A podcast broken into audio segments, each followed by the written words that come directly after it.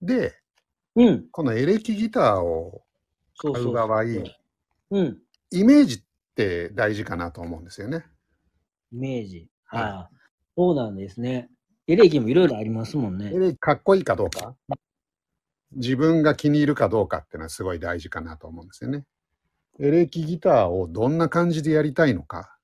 どんな感じでやるのまあ、で、性能の差はあんまりなくて、自分がやりたいのに合うのがいいよねっていうそうですこね。と。やりたいっていうのはうん特にエレキの場合はやっぱりデザインとか、うん。こういうアーティストをうん。と目指したいのか。例えば、アーティストで言うと、どんなのがあるんですか、ギタリスト。ギタリスト。僕ね、だから、その、実際エレキが、で何ができるのかちょっとわからんねんけど、その、エレキの入ってるバンドは、例えばよく好きで聴いてたんだけど、うんじゃあ音聞いて、はい、これが、ここがエレキの、この人のすごいです、すごいとこですとか、ちょっとわからないので、うんなんとも言えないんだけど、まあ、例えばエレキで行くと、エレキっていうか僕が、これがエレキなんだろうなと思ったのは、その、リあのリーフっていうんですかはい例えば、あの、ガンザンドローデスが僕好きだったんですけど、あの時、あれ、誰がスラッシュなんですかね、弾いガンズ・アスラッシュですね。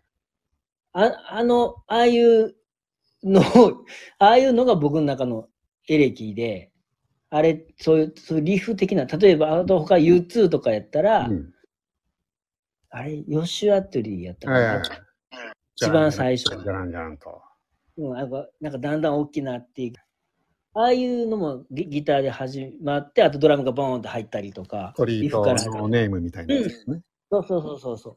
ああいうのが僕の思ってる、その、えっ、と、ギターのうん、エレキの、その、いいとこというか、僕がうん。好きだなと思う。どっちかっていうとその、例えば、えっ、と、ここの時とかやったら友達がイングウェイとか好きで、みおこーれ。たいな感じアでルカトラス早弾きとか、早弾きとか早引きですね。聞く聞聞いたんだけど、うんまあいいのはいいんだけど、うんじゃあ、それ、ああいう、ああいうこうすうんと、ソロの、うん。ソロのギそのター内容をの、目指すっていうよりだ、けはよねっていう感うじ。やっぱり音楽の中で、こう、どっちかって言ったら、だから言ったらその、リフもリフ。コード弾きに近いじゃないですか。どっちかって言ったらその、はい。うん、そういう感じ同じパターンの繰り返しというか。そううん、そういうのが僕は好きなんかなっていう。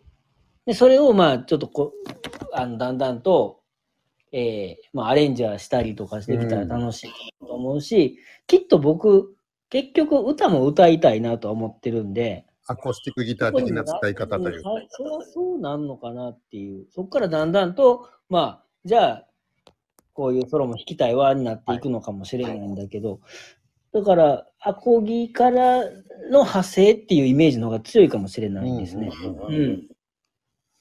いいですね。スラッシュ、さっき出ましたけど、うん。まあ、彼はレスポールのイメージかな。あ、スラッシュはエスポールですか。僕のイメージ的には。僕のイメージは丸ボロってイメージなんで すけど。ねえーレスポールなんですね、あれが。そうですね。アコギのちょっと片方が角みたいになってる感じ。そうですね、僕もちょっと調べて、はいギブソンっていうやつですよね。ギブソンのレスポールがいいですね。あの、うん、二大メーカーってのがあって、うん、フェンダーとギブソン。はい。ねですね。フはェいンダーがストラトキャスター。角が2つあうるんタイプ。うん、まあ、いわゆるエレキギターの形。そうですね、エレキって言われたら、なんかあの角が2つあって、で、ちょっとずれてる感じの。出てる感じの、あれ、なんで尖ってんのかなと思ってたけど、理由は、で、もう本当格好じゃないですかね。アコギは丸いじゃないですか。はいはい。で、あれを尖らしたら、きっとそこまで手が届くんかなとかいう、そういうのはない。うんそんなんでもない。やっぱか、やっぱ形。形だと思うんですよね。アコギの場合は、うん。ホローボディって、だから音を響かせるために、中が空洞なんだけど、その、その、そこを広げる感じで、やっぱ大きい角出してる場合じゃないっていう感じうん。ギエレキの場合は、音をね、あそこで響かせる必要がないんで、ああいうふうに角にしてるのは軽量化の意味もあるのかもしれないですね。軽フェン量ダーのストラトキャスター、これうがんエリック・クラプトンとか、エリック・クラプトン。はい。ジェフ・ベック、おまあ、ジそェのイベあッたクりマもン。ね。有名ですね。はい。ストラトキャスター、レスポール、この2つを比べると、うん。僕が思うには、やっぱまずストラトキャスターの方が軽い。軽い。はい。あのーやっぱり、い僕、アコギしか持ったことないけど、アコギは中、あ木で中空洞やし、見かけでかいけど軽いですもんね。そうですれよりそうで、やっぱり、エレキはう重くて、はいその重い中でもストラトキャスターの方が軽い。そうですレスポールの方が重いはい。重かったら、やっぱり演奏大変なんでしょうね。大変っていうかただそんな感じ。やってる時にはあんまり気にならないかなとは思うんですけど、あれか。うん。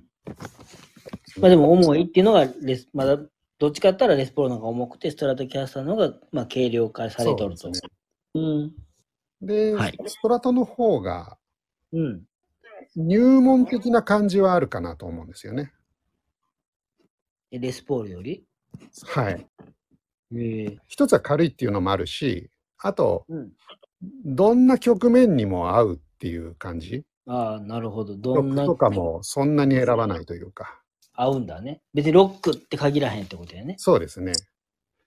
うんで、レスポールの場合は、うん。ちょっとこう、アコギに近いような感じで、ロックもあるけど、ブルースとか、うん。ちょっとこう、ゆったりした感じ、に合う。合う感じはするかなっていうのがありますね。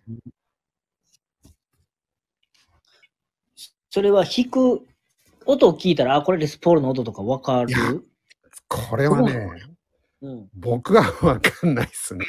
やっぱ弾いて、弾き比べたら、やっぱこっちの方がロッ違クが合うとかそういうのがあると思うんですけど、比べなわからんよね。そうですね。うね。うん。結局音は作っちゃうんで、うんうんうんエ。フェクターを入れたりとかして、うんうん、最終的なあのアンプアンプから出る音っていうのはどどうにでもなるっていううん。ことだと思うんですよね。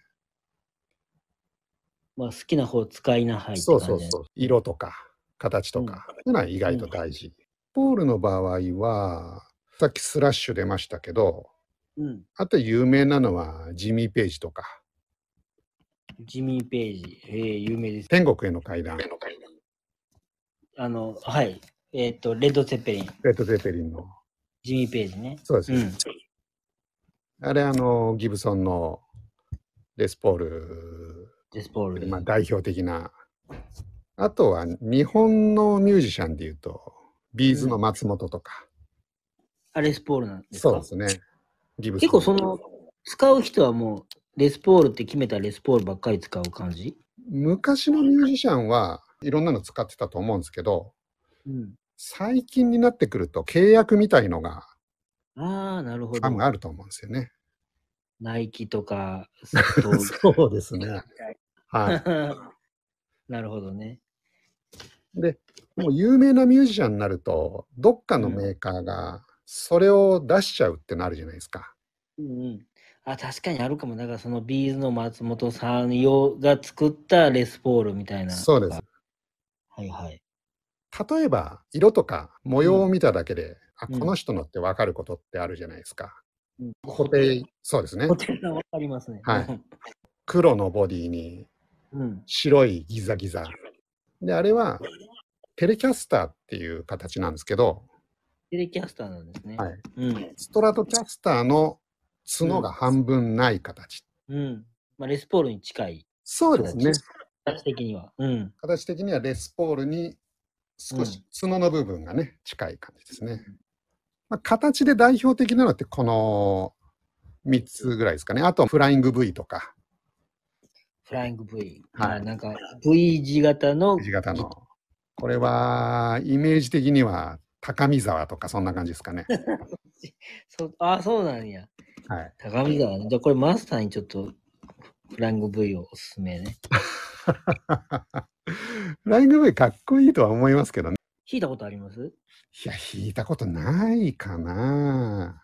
なんかひ、なんかもう、まず、箱、箱どんな箱なのフライング v, v 字型の箱に入ってる。細長い台形みたいな感じじゃないですか。台形か。うん。で、ちょっとす、隙間ができんの。フライング V、ねえ、え誰えっと、マイケル・シェンカーとかは何そうですね。ああいうハードロック、ヘビーメタル系が多いかもしれないですね。ジミー・ヘンドリックスとか、うんフライング V。この辺は、フライング V も使うと。はい。多分代表的なのは、あのストラトキャスターだと思うんですけど、あの人左利きなんですよね。ジミー・ヘあ、ンドリなックそっかそっか。左でピッコ。なるほど。ス。やっぱりジミー・ヘンってすごい革命児のイメージあるじゃないですか。うん、なイメージあるんですけど、何が、何がそうなのかはよくわからないんですけど。音とかを再現しようとしてもなかなかできないっていうのがあって、うん。実は左利きなんだけど、うん右利き用の弦を使って左で弾いてたりとかもうなんかね弦の張り方とかそう張り方とかういうの。キングが違ったりとかうん。ギターの有名な人ってうん。もちろんそのギターそのもののうまさもあるんだけど特徴があるっていう、でこうこだわりとかね。うん、ね自分でギターを作る人もいたりします、うんあのえ自分用のギターを作ってもらうってことね。あの有名になったらもちろんそうなんですけどうん、最初っからメーカーに頼らずに自分で作ってるっていう、あそうなんや。はい、そっから。うん、えー、有名なところだとブライアン・メイとかクイーンもあ自分で作ってたのそうなんですええあのギター賢いレッドスペシャルって呼ばれてるんですけど僕が聞いた話だと200年前の暖炉の木を掘り出してうん。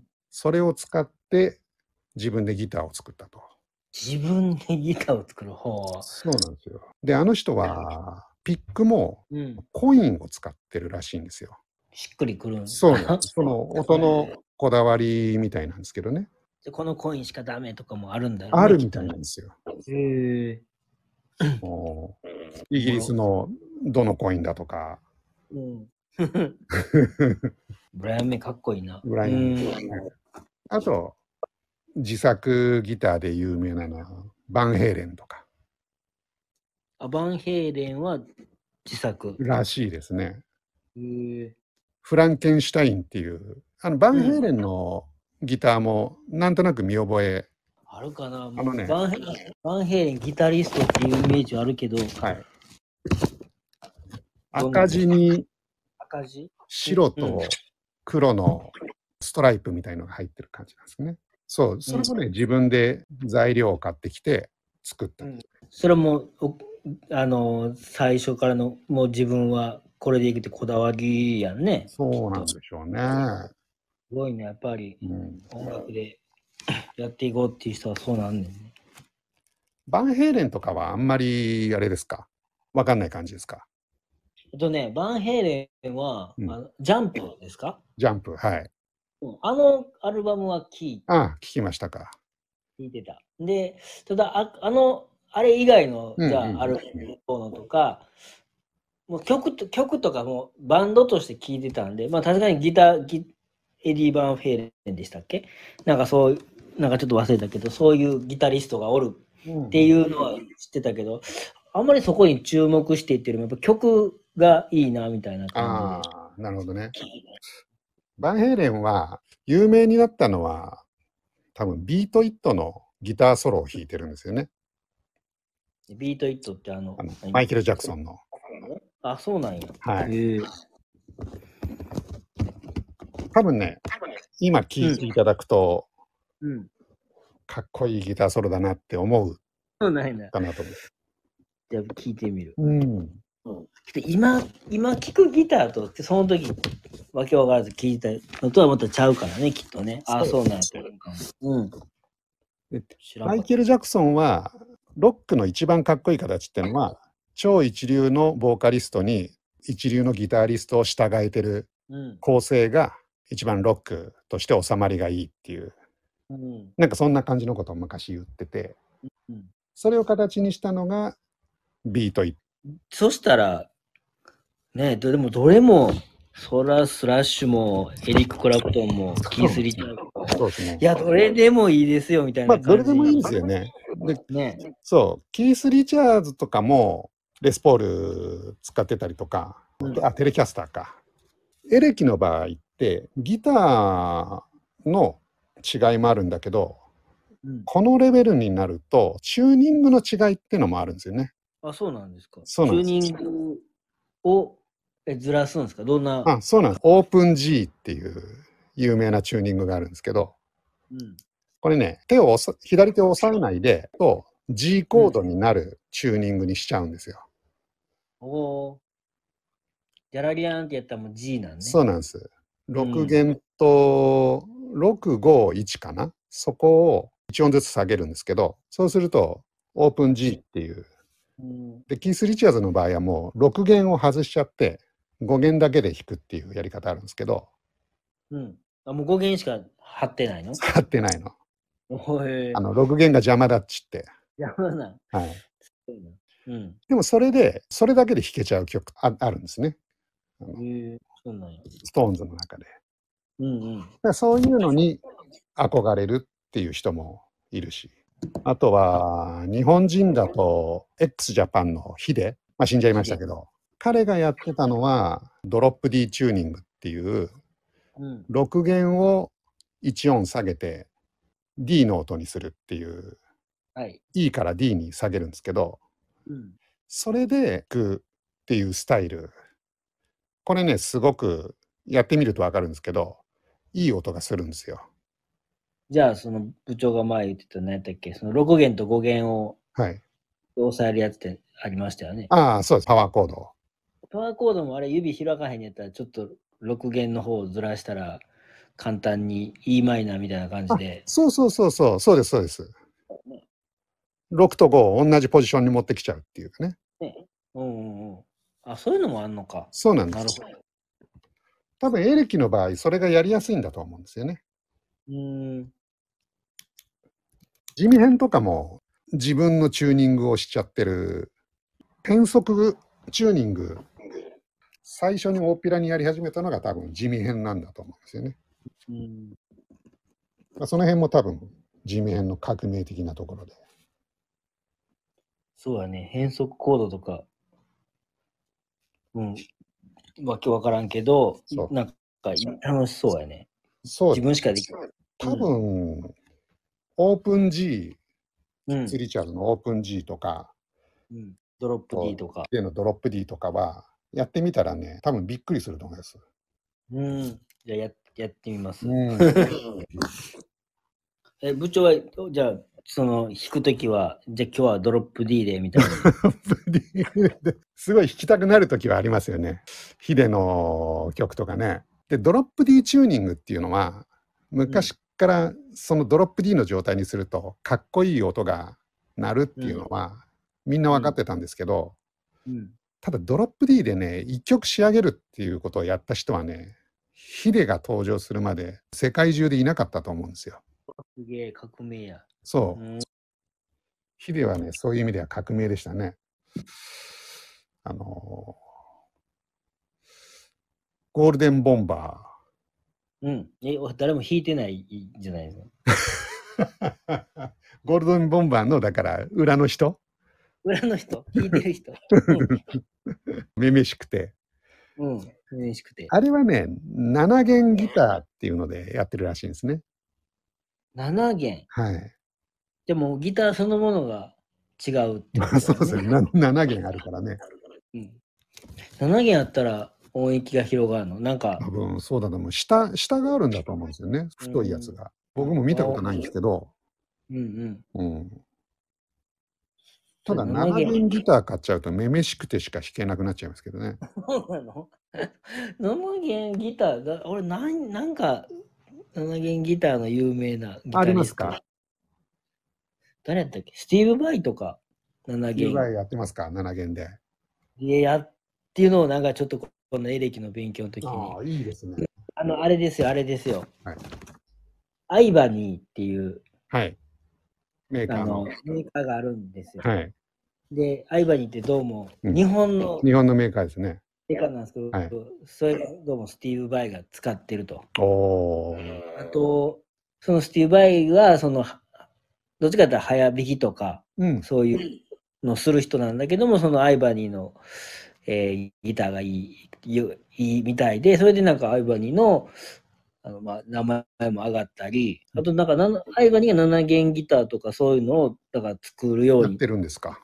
うんうん、っていうのをなんか勉強したよ。だから僕のうんその、もしうん、もしその競競馬で、予算的な。